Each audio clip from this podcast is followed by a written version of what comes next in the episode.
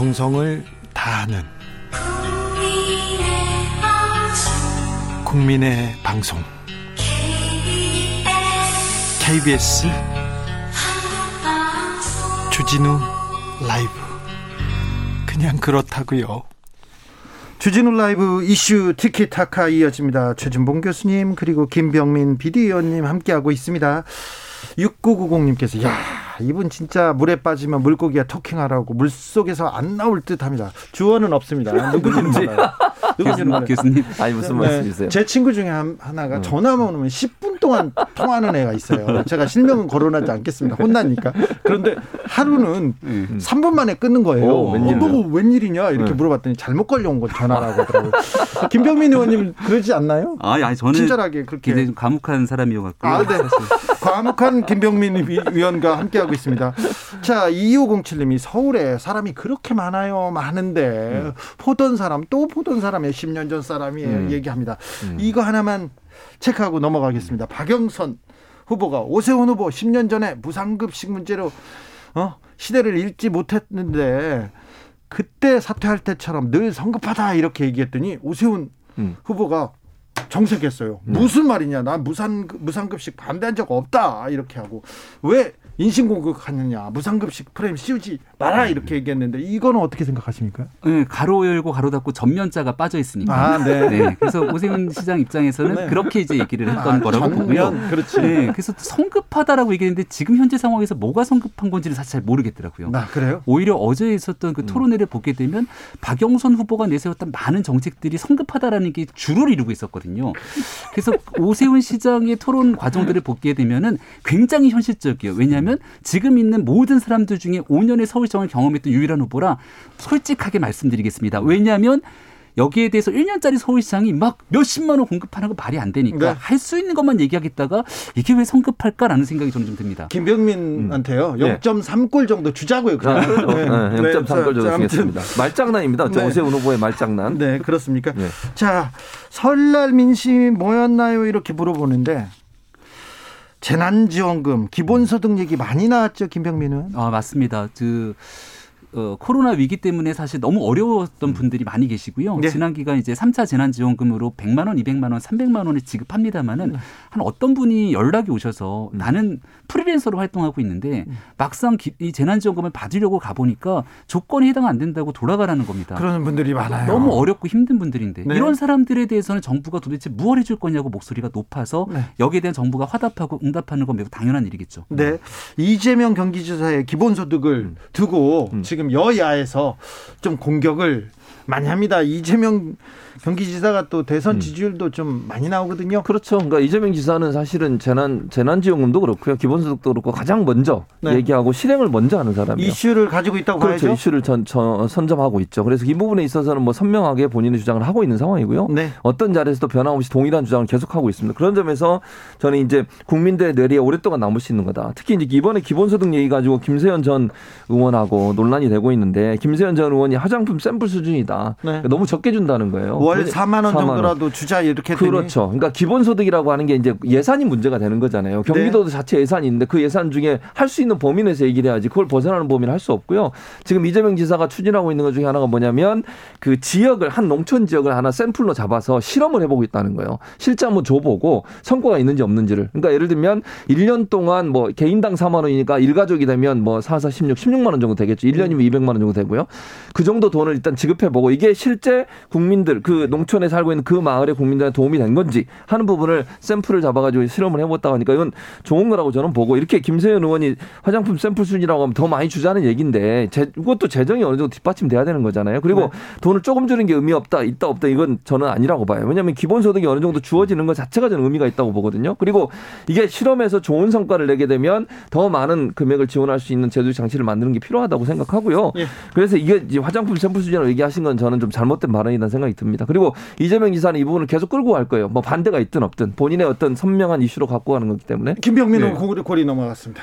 김세연 의원이 음. 갑자기 왜 지금 나왔어요. 시점에서 이 얘기를 끄집어냈을까를 예. 좀 네. 주목했으면 좋겠습니다. 네. 과거에 김세연 의원이 여의도 연구원장을 하면서 황교안 대표 시절에 각을 세웠죠. 예. 그러면서 굉장히 강력한 메시지를 내면서 불출마를 선언했고 그러니까 젊은 김세연 의원이 뭘 하지 않겠어라고 하는 기대감들이 있었는데 아주 조용합니다. 부산 시장 나올 줄 알았는데 부산시장이 그것도 여론조사 굉장히 높게 나왔어요. 네. 사실 김세연 의원이 나오겠다 그러면 박형준 교수가 나왔을까라는 생각이 듭니다. 그렇죠. 다 가깝거든요. 네. 그리고 서울시장으로 나오는 것 아니냐는 얘기들도 많 았습니다. 네. 근데 이걸 건너뛰고 나니까 그럼 김세현 의원은 뭐 놀고 있는 거야? 라는 생각이 드는데 제가 듣고 있기로는 김세현 의원이 아주 오랜 기간 동안 이 기본소득 등에 관련된 의제들에 대해서 공부를 많이 하고 있는 거예요. 그리고 우리 당 쪽에 있는 사람들뿐만이 아니라 진보적인 사람들까지도 만나면서 실질적인 기본소득을 구현하기 위한 고민들을 하고 있는데 이제 그 고민에 대한 보따리들을 슬슬 풀어내려고 하는 것 아닌가? 그럼 보따리를 왜 푸냐? 시기적으로. 보궐선거가 끝나면 아주 자연스럽게 대통령 선거가 가게 될 것이고 대선에서의 시대적 화두가 기본소득을 누가 얼만큼 국민들에게 실질적으로 다가올 수 있게 설명하고 정책 대안과 비전을 제시하느냐.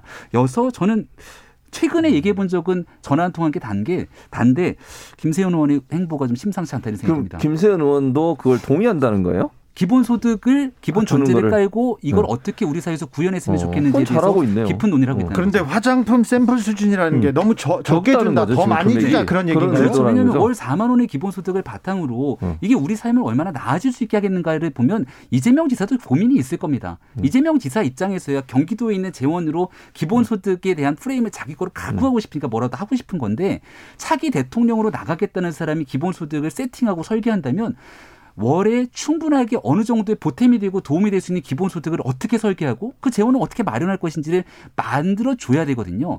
여기에 대해서 아마 제가 봤을 때는 이재명 지사의 고민보다는 김세현 의원이 꽤 깊이 근데 있는 공부를 한것 그러면 같습니다. 국민의힘은 늘 이제 보편 지급하지 말고 선별 지급하자 그러고 우리 돈 정, 당 문제 정강 정책에 네. 기본소득이 들어가 들어 있어요. 들어가 있어요? 네, 그럼 네. 그러면 제가 선별. 지급하면 안 되지. 아, 보편 그러셨어요? 지급해야지. 정강 정책TV 위원장이었어요. 그럼 그러면- 보편 지급합시다. 네. 그럼 기, 기본 입장이 뭐예요? 그러니까 아니 기본소득이 들어가서 두 가지인데요. 첫 번째는 미래 변화를 선도하는 유능한 정당이 되겠다. 기본소득은 우리 미래 사회에서 음. 4차 산업혁명으로 일자리가 막 줄어들지 않습니까? 음. 그럼 줄어드는 사람들의 일자리에 대한 소득은 어떻게 보전하냐. 음. 그리고 그 일자리로 인해서 로봇 등으로 늘어나게 되는 또 다른 재원이 있을 거니까 이를 대비하기 위한 기본소득 논의를 하자는 것이고 음. 두 번째는 모든 사람이 기본적인 자유를 가질 수 있을 정도의 기본적인 소득에 대해서 음. 어떻게 접근할 것인지에 대한 고민들을 담아내고 있거든요. 문제는 강론으로 어떻게 어떤 돈으로 하겠냐는 건데 음. 대선을 앞두고 다 쏟아내는 장치들이 이곳저곳으로 나올 겁니다. 아니 고민, 협의 그런 거 말고 그러니까 기본소득을 주자는 건가요? 주자는 거네요 기본소득을 지금. 주자는 얘기가. 거죠. 주자는 어. 것. 네. 김세현 전 의원은 기본소득을 더 많이 주자는 거예요. 화장품 샘플 수준으로는 안 된다고. 그거는 그냥 그냥 이거 이렇게 화장품을 주자 이런 거죠? 이렇게 하지 말자는 거예요. 괜히 잘 보세요. 실험한다고 해갖고 기본소득 가지고 엉뚱하게 사람들이 느끼기에 어, 이런 게 기본소득이야? 라고 하면 정작 중요하게 정책을 가지고 구현해야 될 때 양치기 소녀처럼 될 수 있으니까 이재명 지사가 좀 그렇게 하지 않았으면 좋겠다는 경고성 메시지를 아니, 던졌다. 그건 아니에요. 왜냐하면 실험을 한 게 중요한 게 뭐냐면 실제 이게 성과가 있냐 없냐 가지고 논란이 많아요. 네. 왜냐하면 탁상 공론이 되면 안 되니까 어느 마을 하나를 샘플로 정해서 그건 좋아요. 그러니까 네, 그건 그. 실험을 해서 그게 성과가 있는지 없는지를 보면 이거 지급하는데도 충분히 저는 동의가 이루어질 거라고 봐요. 근데 4만 원은 좀 그렇다는 거죠. 아 금액을 더, 더 줘라. 4만 원을 주겠다고 해서 이걸 기본소득이라고 본인이 명명하게 된다면 이게 이제 국민들께 잘못된 오해가 갈 수 있다는 겁니다. 더 주자. 음. 김병민 의원 그러면요. 지금 이재명 어, 지사와 임종석 전 실장 그리고 홍남기 부총리와의 갈, 갈등이라고 해야 되나 좀 네. 그 의견차 이런 거에 대해서는 어떻게 봅니까? 간단하게. 홍남기 부총리는 전적으로 문재인 대통령이 신임하면서 손을 잡고 가는 모양새인 것 같습니다. 음. 그리고 문재인 정부 집권 거의 끝까지 왔기 때문에 지금 와갖고서는 더불어민주당이 할 수 있는 충분한 기회가 있었는데 안 한 거잖아요. 그러니까 이재명 지사가 하고 싶은 모든 메시지는 문재인 정부와 반대각을 세우면서 다른 같은 정당을 이어가지만 만약에 정부가 바뀌더라도 다른 정권의 느낌을 가져가겠다는 게 확실해 보입니다. 이명박 정부에서 박근혜 정부로 넘어가게 됐을 때 같은 정당이지만 다른 정부로 인식하는 사람들이 굉장히 많았거든요. 많았죠. 이런 토대를 가는 건데 과연 문재인 대통령을 좋아하는 분들 입장에서는 이재명 지사를 어떻게 볼 것인가가 핵심적인 쟁점이라고 봅니다. 어, 일단 저는 이렇게 생각해요. 기본적으로 기본소득 문제는 문재인 정부도 같은 인식을 갖고 있다고 저는 봐요. 그러니까 무슨 말이냐면, 음. 그러니까 재원의 문제이고 이게 이제 코로나 19 때문에 여러 가지 이제 추경 예산 계속 해야 되는 거잖아요. 이런 상황이 되다 보니까 기본소득에서 적극적으로 얘기할 수 없는 상황이긴 하지만 임종석 그 전 비서실장의 얘기는 저는 이게 정치적인 메시지가 어느 정도 들어있다고 개인적으로 보거든요. 무슨 말이냐면 이재명 지사가 어쨌든 치고 나오는 상황이고 친문 세력이 그렇다고 해서 이재명 지사를 적극적으로 지지하는 상황은 아니에요. 그런 어떤 그분들의 목소리를 반영하는 메시지의 견제구라고 보거든요. 근데 저는 뭐 그렇다고 해서 기본적으로 기본소득이라든지 아니면 뭐 그 보편 지급이나 하는 문제에 있어 특별히 다른 의견을 갖고 있다고 보진 않아요. 시기의 문제이고 재원의 문제인 것이지. 홍남기 부총리는 한마디만 더 하면 전형적으로 관료주의와 그다음에 공무원 생각을 갖고 마인드를 가지고 접근하는. 그래서 어제도 국민의힘 의원들하고 막 다퉜잖아요. 네. 그러니까 제가 볼 때는 이게 여야의 문제가 아니라 그분은 기재부 공무원의 마인드와 생각이라고 저는 봐요. 네. 1529님께서 국민의힘이 기본소득 주장, 주장한다고요? 그런 난 국민의힘 응원합니다. 얘기했습니다. 네. 자, 다음 이슈를 음. 짧게 짧게 네. 넘어가겠습니다. 램지어 하버드대 교수 위안부 피해자들 모욕하고 그 이후에 또 학문의 자유냐 역사 왜곡이냐 이렇게 말이 많습니다. 그런데 우리 극우 세력들이 음. 일부가 이 램지어 교수를 옹호하고 있습니다. 이 부분에 대해서 국민의힘에서 저는 어떻게 생각합니까? 있을 수 없는 일이죠. 있을 네. 수 없는 여야가 이럴 때 좀 빨리빨리 뭉쳐서 뭐라도 할 수 있는 국제사회에서 대응을 해야 될 것 아니겠습니까? 네. 하버드 대학교 총장을 상대로도 뭐라고도 얘기를 해야 될 것이고 그렇죠. 여기에 대해서는 우리 대한민국 국가 내에서 여야 정치권에서 어떤 이견도 없는 것이다. 네. 여기에 뭔가 뭐 인용하는 부분들 속에서 누군가의 아, 말도 안 되는 얘기들이 차용됐다는 것인데 그런 것들 대한민국 국가 사회 속에서 허용될 수 없는 일이다라고 신속하고 빠르게 여의도 정치권이 화답해야 된다고 봅니다. 그렇습니까? 근데 음. 일부 태극기 세력이 음. 이 램지어 교수를 옹호하고 있는데요. 태극기 그러니까. 세력이라고 통칭하는 부분들이 저는 맞는가라는 생각이 듭니다. 태극기 그러니까 세력은 일부, 아니고 예, 일부에 일부. 대해서 반상식적인 사람들이 얘기를 하게 되는 건데 네. 이 위안부 피해 할머님들 이용수 할머님 지금 막 하시잖아요. 예, 예. 근데 이런 문제에 대해서 가장 강력하게 목소리를 누가 내야 됩니까? 시민단체가 내야 되는데 네. 윤미향 의원의 지난 사태 때문에 이런 목소리가 안 나오고 있다는 거는 정말 처참하고 참담한. 그러니까, 일단 아, 한 가지만 그러니까 유석춘 전 교수는 네. 국민의힘에서 역할을 하셨잖아요. 예전에. 그거는 옛날 자유한국당 때 어, 일인데 어, 국민의힘은 그분도 그 당시 이후로 정강 정책부터 어. 많은 게 달라진 정당입니다. 오케이, 그래 바꿨다면 저는 네. 좋아요. 김명일 의원처럼 네. 됐으면 좋겠고 다른 것보다 저는 이제 그건 다 동 의하는 내용이니까 저는 이 램지어 교수의 학문적 자유라고 주장하는 주장이 저는 정말 잘못됐다고 생각합니다. 논문의 제목이 뭐냐면 태평양 전쟁의 성매매 계약이에요. 네. 그런데 논문 내용에 계약서 한 장도 없어요.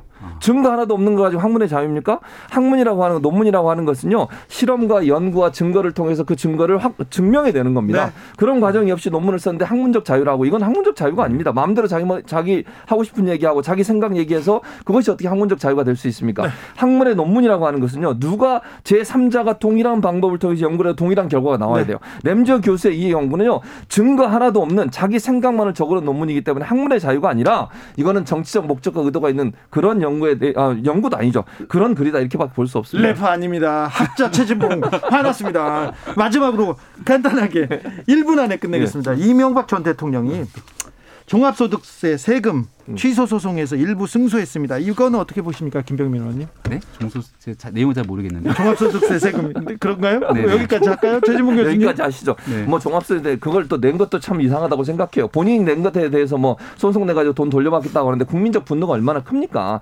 이명박 전 대통령이 아니 그런 행동을 해서 여러 가지 논란이 되는 것도 문제니까 네. 그런 부분에서 반성하는 분이 먼저라는 생각이 듭니다. 네, 아니 저는 그래도 이 음. 꼼꼼하게. 꼼꼼하게 치열하게 이렇게 노력하시는 부분에 대해서는 좀 본인의 돈에 대해서 네, 네, 좀 네.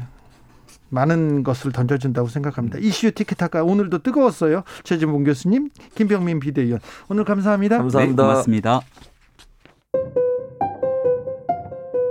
정치 피로, 사건 사고로 인한 피로, 고달픈 일상에서 오는 피로. 오늘 시사하셨습니까? 경험해 보세요. 들은 날과 안 들은 날의 차이. 여러분의 피로를 날려줄 저녁 한 끼 시사. 추진우 라이브.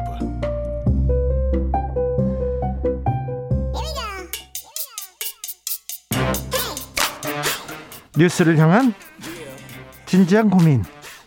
기자들의 수다. 라이브 기자실을 찾은 오늘의 기자는 KBS 반짝반짝 김비치라 기자입니다. 네, 안녕하세요. 네. 바쁘죠? 아, 오늘 제가 점심도 못 먹었다고 잠깐 투정을 했는데 네. 이상하게 기자들이 드러나지 않는 곳에서 바쁘기도 합니다. 네. 많은 분들이 알아주셨으면 좋겠다는 생각이 가끔 듭니다. 안 알아줘요. 그렇죠. 점심 시간에 바빠요. 더 열심히 뛰겠습니다. 그래서 움직이다 보면 밥 못 먹을 때가 많았어요. 맞아요. 또 음. 오후에 저희가 뉴스가 있다 보니까 네. 저녁으로 갈수록 바쁘더라고요. 그렇습니다. 그리고 선거철이 다가오면요. 왠지 바빠져요. 일도 맞아요. 많고요. 네. 맞아요. 김비치라 기자 지금 눈이 좀 충혈됐어요. 네, 안 보이시겠지만. 네. 빨갑니다.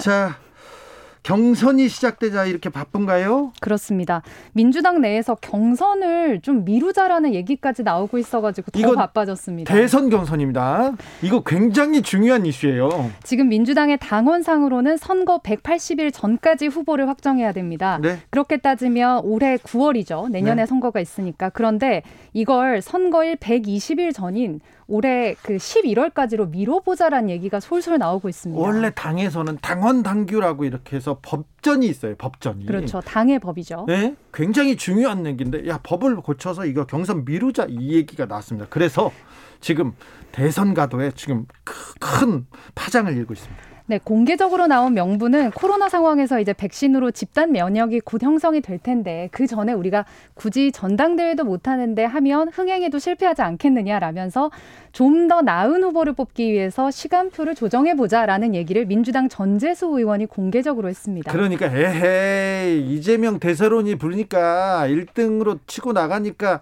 이거 견제하려고 하는 거 아니야 이런 얘기 나오죠? 그럴 수밖에 없습니다. 이 지사가 선두인 상황에서 무언가 이 지사의 반대 세력에서 견제구를 내는 거 아니냐라는 해석이 나오고요.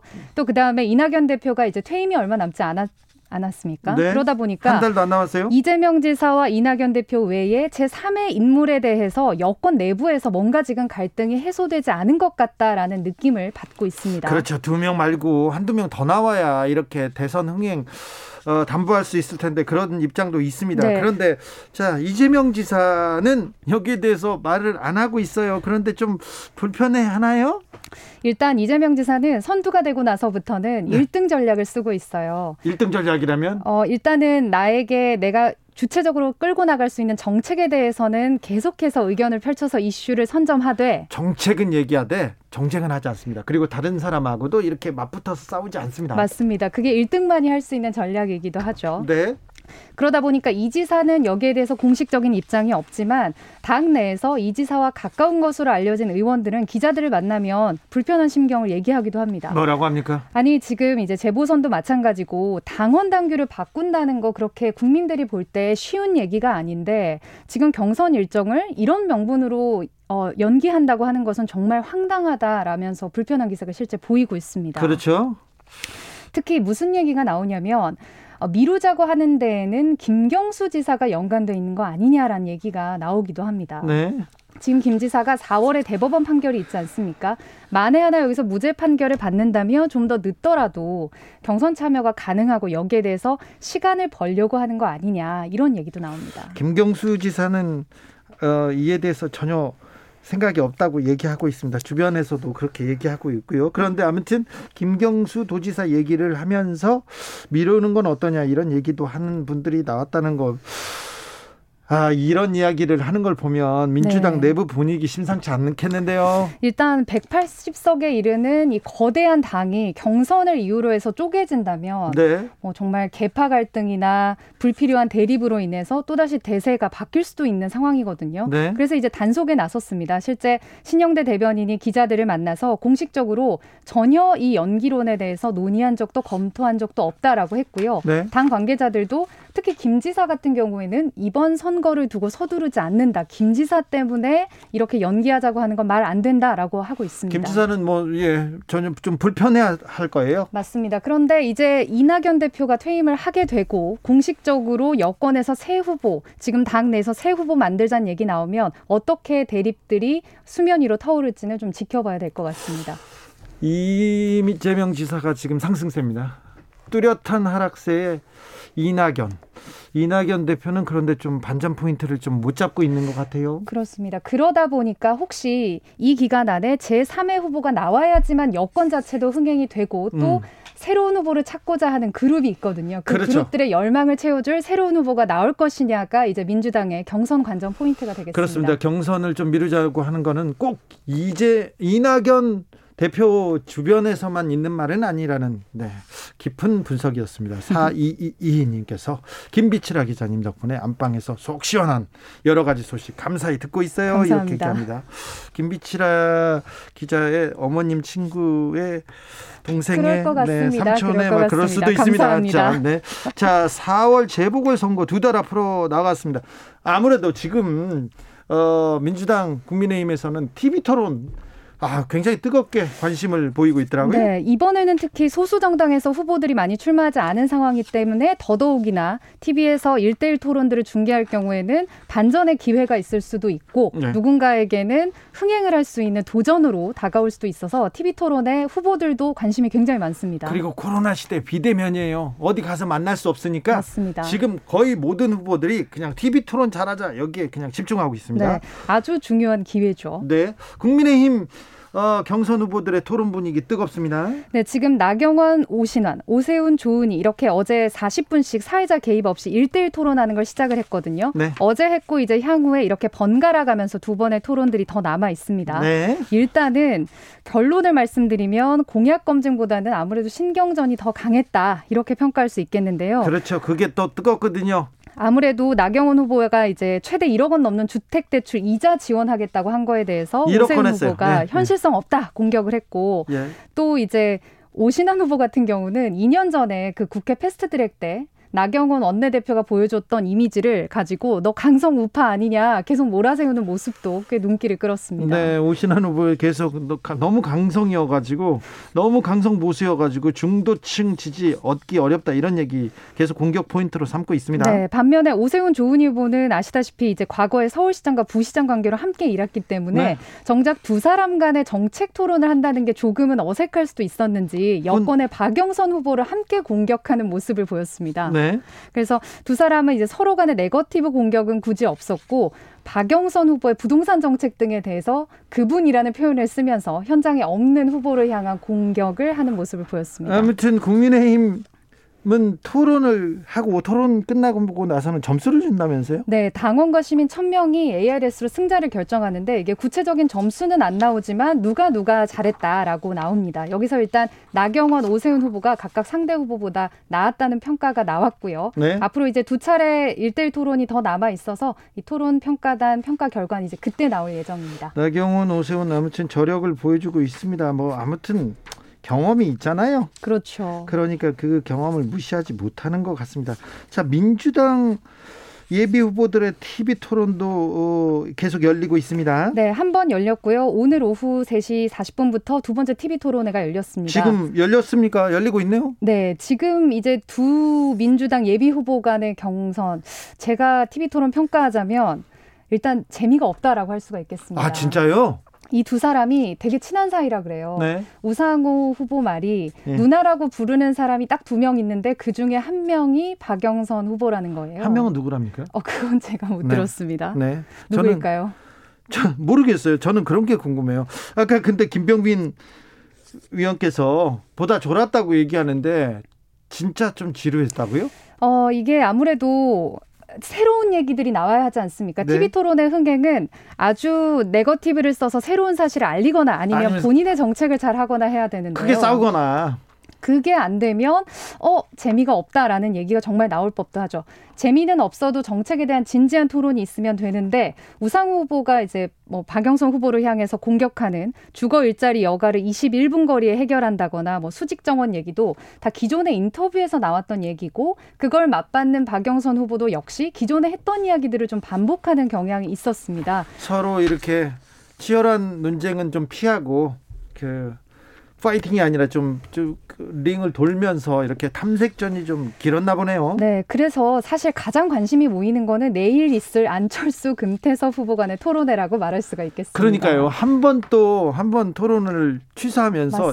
관심을 집중시켜 두 놨어요. 사람이 이제 각자 토론 방식으로까지 싸운다는 건 굉장히 중요한 기회로 보고 있다는 거거든요. 그리고 안철수 후보가 굉장히 TV 토론에서는 굉장히 좀 중요한 어록을 많이 남기셨거든요. 그렇죠. 안 후보가 아마도 이 TV 토론이 얼마나 중요한지 누구보다 잘 알고 잘 있기. 때문에 네. 이번에 정말 프로다운 안철수로 변신한 모습을 보인다면 네. 실제 상승세 이어갈 수 있습니다. 저 기대하는 사람들 많아요. 경험이 많이 있고 어, 몇 차례 TV 토론을 했기 때문에 이번에는 안철수가 달라진 모습 보여줄 거라고 네. 생각하는 사람들이 있습니다. 그래서 실제 내일은 이제 안 후보가 원했던 이 지정 주제 토론과 금태섭 후보가 원했던 자유 토론을 겸해서 정말 대규모의 우리가 흥행 토론을 해보자라는 야심찬 마음으로 두 사람이 임하고 있다고 합니다. 아 그래요? 자 마지막으로 4차 재난지원금 문제 좀 어떻게 진행되는지 좀 알려주세요. 많은 분들의 관심이 아무래도 자영업자분들은 매출 규모에 따라서 내가 받을 수 있느냐 없느냐일 겁니다. 네. 과거 3차 재난지원금 때 제일 많이 받은 게 최대 300만 원이었는데 네. 지금 민주당에서는 그때보다 더 넓고 넓게 하겠다. 두텁게 주겠다. 뭐 500만 원 얘기까지 나왔는데 이렇게 되려면 기재부 나라 살림을 책임지는 기재부에서 허락을 해줘야 되는 상황이죠. 네. 그래서 오늘부터 국회에서 실무 협의가 열리고 있는데 역시나 금액을 놓고서는 이견이 확실하게 좁아지진 않았습니다. 네. 홍남기 부총리가 지난 일요일에 비공개 회의를 할때 어, 12조 원이 한계다 이렇게 제시를 한 걸로 알려지는데 민주당에서는 네. 더 그렇게. 되면 안 된다. 왜냐하면 3차 때 포함이 안 됐던 특수고용 노동자들 있지 않습니까? 뭐 택배 노동자, 학습지 교사분들 이런 분들 포함하려면 20조 원이 필요하다라는 입장을 굽히지 않고 있습니다. 그래서 민주당은 늦어도 다음 주까지 논의를 마무리해야 3월 2일 국무회의에서 통과시킨다는 건데 아직까지 열흘 동안 이게 다 합의가 되고 자영업자분들이 원하는 대로도 될 수 있을지는 의문입니다. 나라 살림 챙겨야 된다. 기재부. 그리고 좀 넓고 두텁게 줘야 된다. 민주당 무슨 말인지 다 알겠어요. 뭐 치열하게 치열하게 토론을 해서 가장 좋은 안을 냈으면 좋겠습니다. 네. 네. 아무튼 음, 재난지원금 논의가 계속되고 있습니다. 여기에 관심이 너무 커서요. 네. 물어보고 싶었습니다. 오늘도 감사했습니다. 기자들의 수다 KBS 김비치라 기자였습니다. 고맙습니다. 좀 주무세요. 따뜻한 소식 이어지고 있습니다. 3358님께서 안녕하세요. 포항입니다. 지난번에 주진우 라이브에서 받은 비타민 음료 쿠폰 명절에 고생하시는 배달 기사님께 드렸어요. 작지만 뿌듯하더라고요. 주진우 라이브 청취자들이 이렇게 따뜻합니다. 그리고 굉장한 음 굉장하게 깨어 있는 분들이고 아 인격자들이세요. 아 훌륭하십니다. 존경합니다. 4866님께서 오늘 아침에 너무 추운데요. 영등포역에 어떤 할아버지가 얇은 옷 하나 걸치시고 떨고 계시더라고요.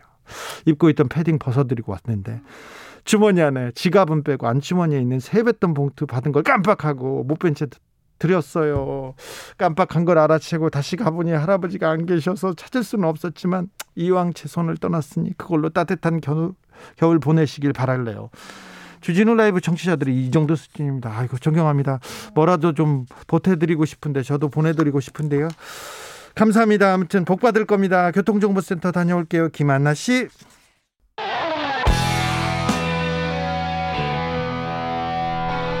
스치기만 해도 똑똑해진다.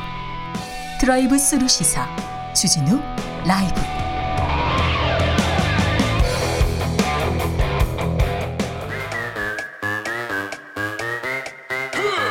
모두 정숙해 주십시오. 재판 5분 전입니다. 재판부 입장하고 변호사들 들어왔습니다. 그럼 사건 번호 0217 오늘의 재판 시작하겠습니다.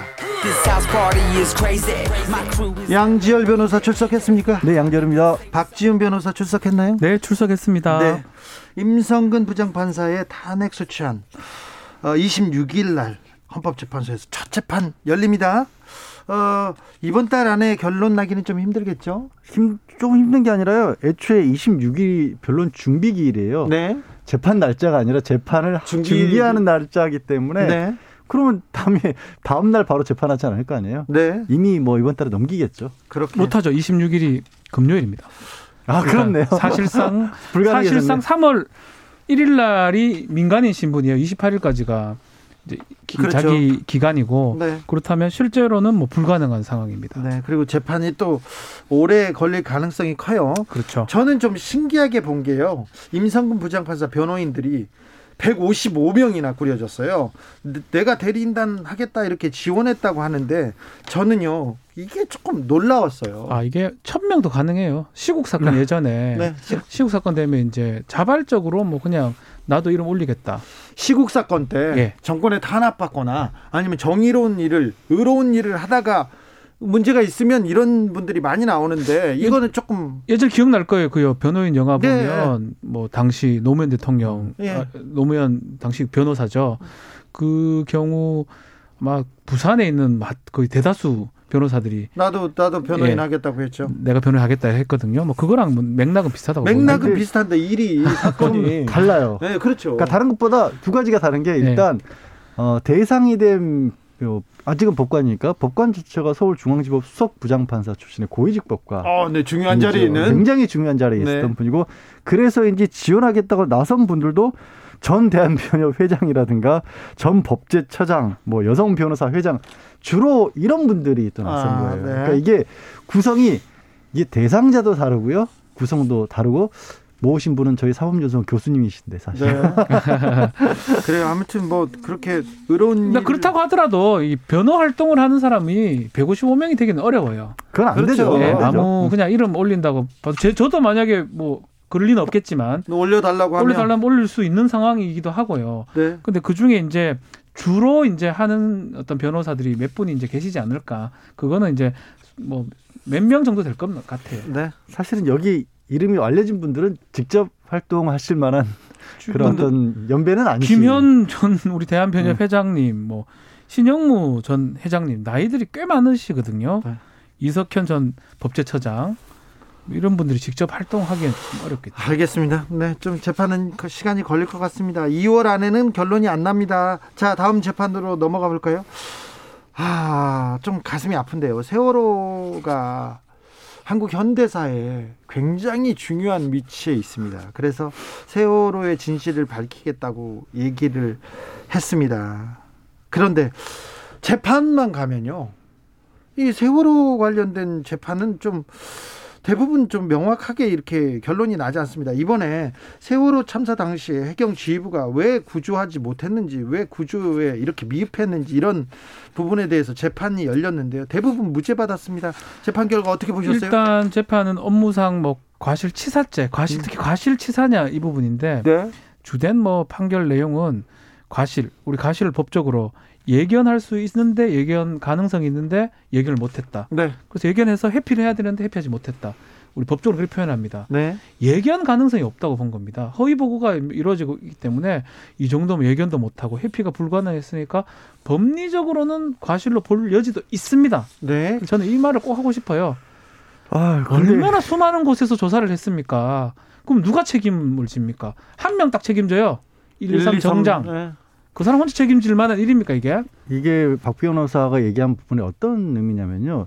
우리 보통 이제 세월호와 관련된 사건을 보면 뭐 국민들은 대부분 종합적으로 사고를 하죠. 네. 그때 그렇게 그렇죠. 왜 배는 갑작스럽게 이 중심을 잃고 넘어졌으며 왜 선장은 그렇게 활동을 했으며 왜, 왜 구조하지 않았는지. 구조하지 않았으며 이후에 침몰을 한 이후에도 왜 그렇게밖에 못했는지 여러 가지 한꺼번에 생각을 하는데 검찰이 수사를 하거나 법원에 넘길 때는 도막도막을 떼서 보는 거예요. 그렇죠. 이 사안에 네. 대해서, 이 시점에 대해서. 예. 그래서 딱 이 경우에는 11명에 대해서 어떻게 기소를 한 거냐면 배가 기울기 시작할 무렵부터 침몰할 때까지 그때 구호 조치를 취하지 않은 부분이 잘못이 있는지를 따진 건데 네. 저도 이 법원의 이번에 판단에 대해서 이렇게 봐야 되는가 좀 마음에 걸리는 부분은 다른 것보다 이겁니다. 그때 이주석 선장이 세월호 선장이 거짓말하고 자기만 도망쳤기 때문에 네. 설령 선장한테 연락이 닿았더라도 취할 수 있는 조치가 없었을 것이다라는 거예요. 아니 해경에서 민간인 배 선장의 말만 믿고 그러면 300, 그 400명 가까운 인원이 탄 여객선이 기울어져 가고 있는데 그 말만 믿고 아무 조치를 안 취한 게 과실이 아니라는 자 거예요. 다시 한번 돌아가서요. 이런 일이 또 일어났을 때 예를 들어서요. 일어나서는 절대 안 되겠지만요. 책임질 사람 없다라는 거예요 결국은. 그러니까요. 이게 가장 문제인 거예요. 그렇죠. 누가 책임지면 국가가 책임 안 지면 누가 집니까 이거를 국가가 책임지는 국가라는 거는 추상적으로 보이는 거고 그 일들을 했던 당신은 책임자들은 해양 경찰청이거든요. 그 사람들이 지금 책임을 질 사람이 그 정장 한 명 정도 책임지고 말아야 될 사건이라면 후대에서 누가 얘기하는 뭐 좀 그런 일이 일어나도 뭐 우리 좀 잘못해도 예견 가능성 없으니까 과실 없다. 아니 이런 결론을 낸다는 거죠. 이게 또 그런 게 지금 말한 1, 2, 3 정장 같은 경우는 3년 실형을 선고를 받았고 그때 당시에 재판을 했었을 때 재판부에서도 이건 지휘부와 합동 책임, 공동 책임이 있다. 그리고 1, 2, 3 정장한테 그 3년 저 처벌을 내리면서도 수뇌부 수뇌부가 공또 공범이라 그랬어요. 그렇죠. 수뇌부에 더 큰 책임을 물어야 되기 때문에 이 사람은 3년만 준다 이런 얘기를 왜냐하면. 그 배는 어느 정도 규모가요. 어 굳이 군대 우리가 일반적으로 잘 규모가 안 가잖아요. 우리 육군으로 비교를 하면 소 소대 규모였고 배는 사당 규모였어요. 그렇죠. 굳이 비교를 하자면. 그리고 헬기도 있었고요. 네. 일단 세월호에서 이렇게 하선하거나 피신시키지 않았습니다. 그리고 나서 해경이 구조를 못하게 막아요. 접근을 못하게 네, 접근을 해- 못하게 하죠. 해군이나 특수수색 구조 뭐 UDT 뭐 이런 특수 구조하는 업무를 가진 그런 임무를 가진 해군 특수부대가 왔을 때 못하게 막았어요. 그, 그 부분이 납득이 안 가는 음. 상황이죠. 그 사실 저는 갑자기 떠오르는 게 이국종 교수가 그렇죠. 그때 닥터 헬기로 그쪽에 출동을 했다가 당신이 되게 이상하다고 증언한 부분이 왜 헬리콥터들이 다 지상에 머물고 있었는지 이유를 모르겠다고 하신 부분. 네. 그런 부분도 그런 일이 너무 많았거든요. 굳이 말하면 과실이에요. 해양 크레인 예. 불러놓고 못 가게 하는. 했잖아요. 그리고 상선이 지나가다가 상선이 우리 사- 내가 가서 거기 침몰하지 않게 버텨주겠다 이런 얘기를 했는데 그러지 말고 빠지라고 했지 않습니까? 그래서 제가 하, 저희 법조인들이 참 변호사 특히 변호사들이 법원 판단을 자꾸 얘기하는 것 자체도 부담스럽지만 이거 네. 얘기하지 않을 수가 없는 게 일단 첫 번째 그 많은 곳에 조사를 했는데 최초 조사에서 많이 늦었고 또 조작될 가능성들이 있었잖아요. 그 부분이 첫 번째 가장 큰 이유겠지만 법원에서 이거 고의범을 인정하는 게 아닙니다. 살인죄를 인정하는 게 아니고 과실범 인정입니다. 그 그렇죠. 과실범은 쉽게 인정하라는 말은 절대 아닙니다. 일반 국민들이 봤을 때 인정이 되는 건데 왜 법원에서 인정을 못하고 이 얘기 정말 하기 싫은 얘기인데 참 정영신 교수는 그렇게 잘 인정이 되면서 왜 이런 부분들이 인정이 안 되는지 그 부분을 제가 꼭 얘기를 하고 싶습니다. 하, 죄송합니다. 좀 안타깝네요. 네. 네, 세월호 재판은 이면수님께서 대한민국 국민이라면 세월호에 대해서 다 미안하고 죄송한 마음이 있는데요. 그 마음에서 자유로울 수 없는데 아, 이런 판결에 나왔습니다. 기억 비읍 시호님께서 세월호 대통령 책임이라면서 대통령 감옥 갔잖아요. 이렇게 얘기하는데 세- 대통령이 감옥 간 거는 뇌물을 받아가지고 아니요, 대통령은 이거 관련해서는 거의 책임 전혀 없어요. 네, 삼, 저기 세월호 관련해서는 아무 책임 뇌물하고 아무것도 뭐, 뭐, 음. 뭐 선거 관련된 그런 부분 때문에 책임을 불법 없어요. 불법 사찰에서 청와대에 보고 올라갔다 이런 것도 다 무죄 무죄 나왔어요. 받았어요. 네, 뇌물을 받으셔가지고요. 뇌물하고 다른 내용입니다. 네, 없어요 그 내용. 네. 어, 바로 잡고 갑니다. 이재용 삼성전자 부회장 격리 해제됐다는 소식 전해졌습니다. 그리고는요 독방에 수감된다고 합니다. 아, 이재용 부회장한테는 법무부에서 5년간 취업 제한을 통보했다고 합니다. 이거는 법리적인 절차죠. 이거는 사실은 우리가 대대적으로 보도가 됐는데 네. 당연한 절차거든요. 그냥 기계적으로 하는 겁니다. 네. 특정 경제 범죄 가중처벌법상의 일정 금액 이상의 횡령 재산 범죄 이 특히 임원 같은 경우 그렇죠. 밀접한 회- 관계 있는 사람 이 사람이 회사에 피해를 입혔어요. 네. 가해자 이재용, 피해자 삼성전자. 그렇죠. 그러니까 삼성그룹 그 임원이 임원이 되거나 거기서 더 일을 하면 또 돈을 그렇죠. 어떻게 할 수 있다 이런 것 때문에 경우 이상 과장 이상이면 이제 통보를 하도록 돼 있는데 네. 그 기계적 절차로 통보를 한 건데 이 저는 언론 보도를 보면서 이게 그렇게 중요한 건가? 왜냐하면 제가 아는 법 지시가 좀 달라서 새로 또 확인을 해보니까 네. 그냥 통보해요 다 뭐든. 네. 예컨대 SK 채태원 회장도 통보 받았고요. 외국도 그렇습니다. 외국도. 똑같아요. 네. 그, 그 법은 취지가 비슷하니까. 네. 근데 오늘 언론에서는 이게 큰일 난 것처럼 이렇게 아니, 보도가 근데 됐더라고요. 저는 되게 웃긴 게요.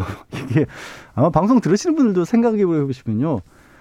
회사 돈 50억 원을 빼돌려서 처벌받은 사람인데 그 사람이 다시 취업을 못하도록 굳이 통보를 해줘야 된다는 것도 웃기지 않아요? 아니 근데 다른 사람들한테는 굉장히 큰 일인데 큰 뉴스인데 이재용 부회장 더더군다나 이재용 부회장은 등기를 하느니 못하니까 무슨 의미가 있어요? 그러니까요. 이재용 부회장이 삼성에 취업하는 건가요?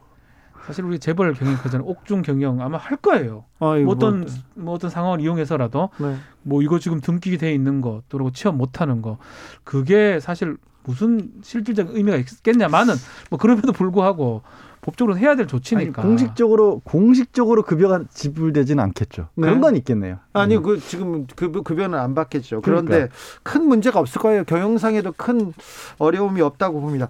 이재용 부회장이 음, 검찰에서 특검에서 조사를 받을 때 자기는 어, 삼성의 CEO가 돼야 하기 때문에 이번에 사법 처리를 받으면 안 된다. 외국에서 사법 처리를 받으면 절대 CEO로 인정해 주지 않는다. 특별히 특별히 뇌물죄로 자기가 기소된다면 절대 안 된다고 그 얘기를 계속 주장했다고 합니다. 그런데 외국뿐만 아니라 우리나라에서도 이런 범죄는 어, 법적으로 법적으로 임원이 될 취업죄만 수가 없지요. 그렇죠. 그러면 사실은 근데 이재용 부회장이 없어서 삼성이 무너진다면 어, 그렇지 않습니다. 안 되죠. 네, 그렇지. 않죠. 그러면 네. 그래 될 수도 없고. 아유 삼성은 우리 글로벌 기업입니다. 우리나라의 가장 중요한 기업입니다. 그래요. 그 누구 한명 그렇게 없어져 가지고 그게 그, 그 기업이 무너진다고 그렇게 생각해서도 안 되고요. 네. 그래 될 리도 없는 거고. 경영이 어렵다고 계속 이렇게 경영 못한다, 투자 못한다고 언론에서 쓰는 말이요. 그냥 하는 말입니다. 네. 잘 보이려고 하는 말인데요. 그냥 하는 말입니다. 알아두세요. 자, 삼성 준법 감시위원회에서 출범 1주년 맞았습니다. 벌써 1주년 됐네요. 뭐 아직도 운용되고 있어요? 운용, 운용되고 있고요. 네. 심지어 이번에 이 사업 지원 테스크포스 이렇게 얘기하면 못 알아들으실 것 같고 옛날 구조본 미래 전략실, 비서실, 비서실 사실상 실세죠. 이제 삼성을 전 실제로 운영하고, 있는. 조직인데 그쪽 분들하고 만난다고 하네요. 그렇게 해서 앞으로 이 정례 회의까지 가지면서 이 준법 리스크 대응 방안을 마련한다 이렇게 얘기를 했는데요. 아니 그런데 저는요 이 삼성 전자의 사업 지원 테스크포스 TF팀이 있다는 것 자체 여기에 보고한다는 것 자체가 준법이가 이거 제대로 이렇게 지난번에 실효성이 있을까요? 판결을 낼 때 실형 네. 선고를 하면서 뭐라고 그랬냐면 과거에 미래전략실로 보였던 실세 그룹을 통제할 수 있을 만한 역량은 없어 보인다라고 그렇죠. 해서 그러니까 지금 법원 판결의 취지하고도 이게. 뭐 약간 뭐지 싶은 거예요. 그렇죠. 그렇다고 물론 이제 삼성이 또 당장 이 준법감시위원단 지원단을 없애자니 그것도 못할 상황이었을 왜냐하면 재판. 중이거든요. 참, 재판을 지금 끝난 게 아니에요. 실형 2년 6개월로 끝난 게 아니고 다른 한 재판 재판이 지금 남아 있습니다. 그뭐 이른바 그렇죠. 삼바 사건 관련해서 그 재판이 오히려 지금 더 문제이기 때문에 이 준법 감시위 이거 없앨 수도 없는 거고요. 그런데 없어지지 않았는데 TF팀한테 이거 검사를 맡는다니 좀좀 앞뒤가 안 예, 결국은 맞는데요. 우리가 지금 좀 전에 얘기했지만 구조조정본부, 네. 비서실 구조조정본부, 미전실, 미래전략실 이게 지금 TF팀으로 바뀐 거예요. 삼성은 예로부터 권력은 모든 권력은 미전실, 구조본, 비서실 비서실. 일로 이렇게 맞습니다. 주기로 돼 있었어요. 거기다 모든 권한은 주고 모든 그룹 일을 행사했습니다. 그런데 아직도 어, 그 구조본의 후신인 사업 전 사업 지원 TF 팀의 힘이 어, 아직 떨어지진 않은 것 같아요. 달라지진 않았군요. 한 번 이렇게 이런 어떤 이런 팀을 아니면 이런 구조 이 기구를 이용해서 지배를 경영을 해본 상황에서 이게 되게 아쉬운 것 같아요. 네, 뭐 지주 회사는 아닌데 네, 지주회사 두는 회사들도 지주회사 항상 두거든요. 네. 재벌 중에 그룹 중에 삼성은 그래서 항상 이런 구조본부 같은 것들을 꼭 두고 거기에 핵심 인재들이 집중돼 있는 게 또 네. 놀랍습니다. 문제가 있으면 이 그 구조본 미전실 다 이걸 없앱니다. 그리고 네. 이름을 또 바꿔서 바꾸고 다르게. 똑같아요. 그 사람들이 글로 가요 그냥 네.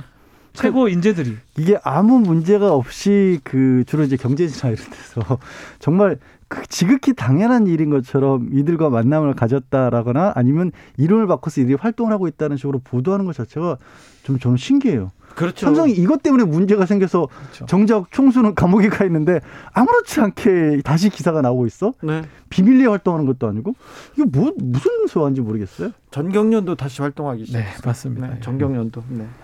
어, 우리나라 경제에는 조금 재밌는 요소들이 많이 있는 것 같습니다. 저희가 계속 빼놓지 않고 계속 이거 전해드리겠습니다. 혹시나 모를까봐 TF니까 바뀌었다고 생각하는지는 하는데 그래서 저희가 얘기를 해드려야 돼요 같은 네. 거라고 같은 거예요. 같은 거예요. 네. 네. 안 미전실이에요, 변했어요. 미전실. 네, 미전실 안 변했습니다. 대법관이 어, 새로 바뀌는 대법관이 있습니까? 네, 대법관 그렇습니다. 후보 15명의 명단이 공개됐습니다. 네, 한 명 바뀌어요. 5월 달에 박상옥 대법관이 지금 바뀌는데 네. 이제 바뀌니까 이전에 지금 추천을 받아 가지고 네. 한 명을 지금 뽑아야 되는 상황이거든요. 그래서 지금 후보군을 15명을 좀 추렸죠? 원래 한 40명인데 네. 그 중에 동의를 받은 사람들 네. 나 하고 싶다라고 네. 한 사람 15명이 지금 추려졌고 뭐 어- 눈에 띄는 분이 있고 있어요. 네, 어떤 분들이 후보의 이름을 올렸습니까? 진행자가 잘 아는 분이 네. 한분 계십니다. 네. 정준영 부장판사. 정준영 부장판사. 예. 전 국민이 압니다. 네. 네. 정준, 우리 저- 금방 또 지금 정준, 정준영 부장판사 얘기였죠. 네. 어쩌면 이- 준법 감시 제도. 이재용 부회장이 파기환송심을 맡았고요. 그 전에는 네. 이명박 대통령의 재판도 맡았습니다. 이분하고 또 한 분 더 있습니다. 좀 눈에 띄는 네. 정계선 판사 같은 경우도 정계선 판사는 이명박 전 대통령의 첫 어, 사법 판단을 내린 그런 그렇죠. 판사죠. 우리법 연구회 출신이기도 하고요. 네, 굉장히 뭐 꼼꼼하고 능력 있다고. 아주 능력 있다고 뭐 네. 법조 안팎에서 좀 자자한 분인데 이분도 이제 대법관 후보로 지금 거론되고 있는 상황입니다. 그리고 다른 분들은 또 어떤 분들이 있습니까? 그 외에도 뭐 박근혜 전 대통령 그 특사활동기 상납 사건 네. 음, 5년 선고했던 구획은 서울고 부장판사라든가 이런 법원 출신들이 대부분이고요. 법원 판사님들 말고 변호사가 한 명, 변호사나 교수님들 중에는 좀 후보가 없습니까? 한 명씩 있어요. 네. 지금 강수진 고려대 법학전문대학원 아, 예. 교수가 이 공정거래위원회 특히 이제 가습기 살균제 관련해서 그 관여를 했던 어, 민간 전문가 중심 그룹에 참여했던 이력이 있는 그런 분인데 네. 이번에 저는 이 사실 김문수 대법원장이 굉장히 공격을 많이 받고 있잖아요. 네. 굉- 공격을 굉장히 많이 받고 있는데 어, 지난번에 이제 국민의힘 의원들이 찾아가서 얘기를 한 번 한 적이 있답니다. 네. 그래서 그 자리에 관한 얘기를 하고 있- 계속해서 얘기를 하는데 그때는 별 응대를 안 하다가 네. 어, 박상욱 대법관 후임으로 우리법 연구회가 아닌 다른 데서 이 사람을 좀 찾아라라고 했더니 관심 있게 듣겠습니다라는 식의 의견 표명을 했다라는 거예요. 네. 그래서 지금 의외로 여야가 과연 이 박상욱 대법관의 후임이 누가 될 것인지에 관해서 어, 신경을 좀 쓰고 있는 그런 분위기긴 합니다. 어, 실은 한명한 명이 소중합니다. 네. 제가 좀좀 정확하게 지금 분석은 못했는데 지금 거의 이제 13분, 14분이면 거의 동수에서 조금 진보 성향이 좀 많다고 알려져 있거든요. 네. 만약에 이제 좀 보수 성향의 법관이 된다 그러면 지금은 팽팽합니다. 예. 대법관이. 네. 아주 같거나 보수 쪽이 많아지는 아니 중도층하고 포함, 네. 포함한다면 그렇기 때문에 지금 상황이 중요한 상황이라고 보고 있는 것 같아요. 이상하죠. 재미나기도 합니다. 이명박 박근혜 정부 때는 굉장히 보수적인 사람들이 대법관으로 거의 네. 갔어요. 물론 민주당 추천은 그 진보적인 분도 갔는데 그런데 문재인 정부 들어서는 어 서는 진보적인 분도 가고 보수적인 분도 대법관으로 갑니다. 가요. 예. 네. 그게 마- 맞죠. 우리 미국 같은 거 보면 표방을 해요. 나 보수 법관이다. 네. 나 진보 법관 표방을 해요. 우리는 표방은 안 합니다. 그렇지만 우리 같은 이제 평, 평론하는 사람들이 저 사람은 보수다 진보다 하긴 하는데 실제로 보면 다 가는 상황이 되는 것 같아요. 지금은 뭐 보수적인 네. 이 정권에서는 보수적인 사람도 가고 진보적인 사- 사람도 갑니다. 정준영 부장판사가 나 대법관 할게 손들었다는 게 이게 보수적이잖아요. 네, 굉장히 조금 의외로 받아들이기 상당히. 스펙트럼이 정반대 두 분이 지금 저는 올라갔다는 느낌 좀 네, 들거든요. 8888님께서 삼성 문제도 배국의 사태나 똑같은 경우라고 봅니다. 음. 범죄자를 어떤 이유에서든 용인해 준다는 것 있어서는 안 될 일입니다. 극단적으로 이것 때문에 삼성이 무너진다고 하더라도 감수해야 하는 것이지 처벌을 안 한다는 건 절대 안 됩니다. 그렇습니다. 네. 잘못했으면 법의 처분을 받고 그리고 미래로 가야죠. 자, 신한염전 노예 사건으로 세상을 떠들썩하게 했었는데요. 그때 충격적이었는데 이 재판이 아직도 진행 중이라고요? 그렇죠. 이 염전노예 사건 자체가 재판을 하는 과정에서 예. 이 처벌 불원서가 있습니다. 피해자가 좀 지적 장애를 갖고 있는 사람인데 네.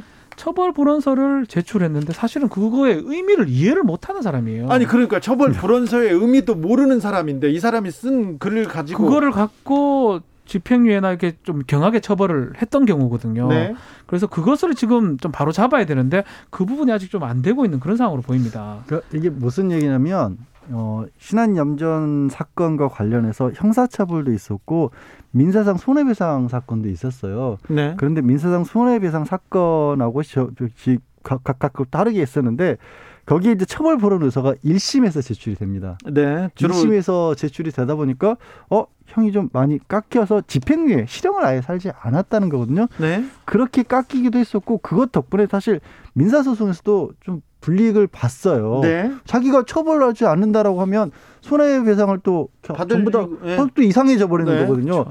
근데 나중에 보니까 박진 박진 변호사 설명한 것처럼 이게 조작됐던 거였거든요. 아 그래요? 근데 조작된 거를 1심 형사재판부에서 모르고 그냥 어 처벌을 원하지 않아?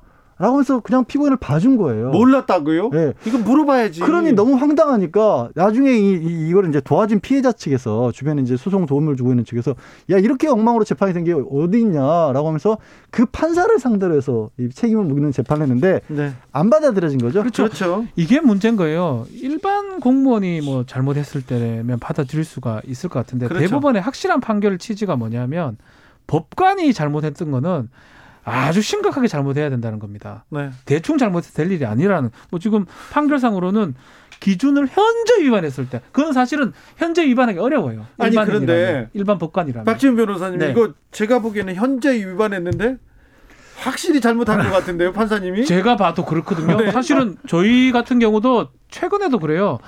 법정에서 확인합니다. 제대로 네. 합의된 건지 물어보기도 하고요. 판사님들 중에는 이거 변호사가 이렇게 만약에 비슷한 걸로 해서 소송 지잖아요. 100% 손해배상, 손해배상. 책임져야 돼요. 네. 변호사가. 손해배상 청구 들어와요. 그러면 합의하겠죠. 아 근데 그 현저히라는 건 뭐냐면 정말 까다롭게 지금 보는 거예요. 법관한테 책임 안 물게 하는 게 대법원 판결 지금 기조거든요. 좀 너무해요. 어제 저희가 김은지 기자하고 얘기를 했는데 어, 판사들의 판사들이 징계받은 거 관보에 게재된 징계받은 이유만 있는데 징계도 굉장히 따뜻해 가지고요. 거의 어, 일반인 같으면 구속될 사안인데도 감봉 뭐 정직 견책 이렇게 나오더라고요. 그러니까 법관을 그렇게 보호해야 될 필요가 있었던 시절이 있었고요. 네. 그때는 저도 인정하는 맞습니다. 부분이 있어요. 근데 지금은 그런 시절이 아니고 무엇보다 국민들이 그런 거를 더 이상 이제 용납을 못하는 시대가 됐어요. 법관들이 힘들었잖아요. 예전 건의주의 그러니까. 정부 때는요. 그렇죠. 그래서 사법 독립이 중요했어요. 근데 지금 보면요. 그 시절 다 법관하고 있다가 지금까지 법관을 하고 있습니다. 네. 더 이상 얘기는 하지 않겠습니다. 그리고는 너무 많이 누리, 누리세요. 그걸 그걸 누린다고 생각들을 못 하세요. 그리고 그래서 이런 판결 같은 경우도 잘못이 있는데도 불구하고 본인들의 잘못을 인정 안 하고 우리는 잘못한 게 아, 우리는 책임 안 진다. 이런 뉘앙스로 보이고요.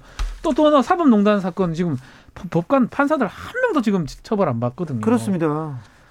그것도? 오히려 오히려 사법농단을 가지고 탄핵한 게 잘못됐다고 아까 저희가 추격시장을 했던 임- 것처럼 임성근 임성근 판사요. 네, 그게 잘못됐다고 그게 정치적이라고 얘기를 한단 말이에요 공공연히 아니 네. 국민들의 저희 같은 모르는 사람이 생각하기에 직권남용, 직무유기 이 부분은 처벌하기 어렵다고 판사님들 재판에서 계속 봐왔지 않습니까? 네.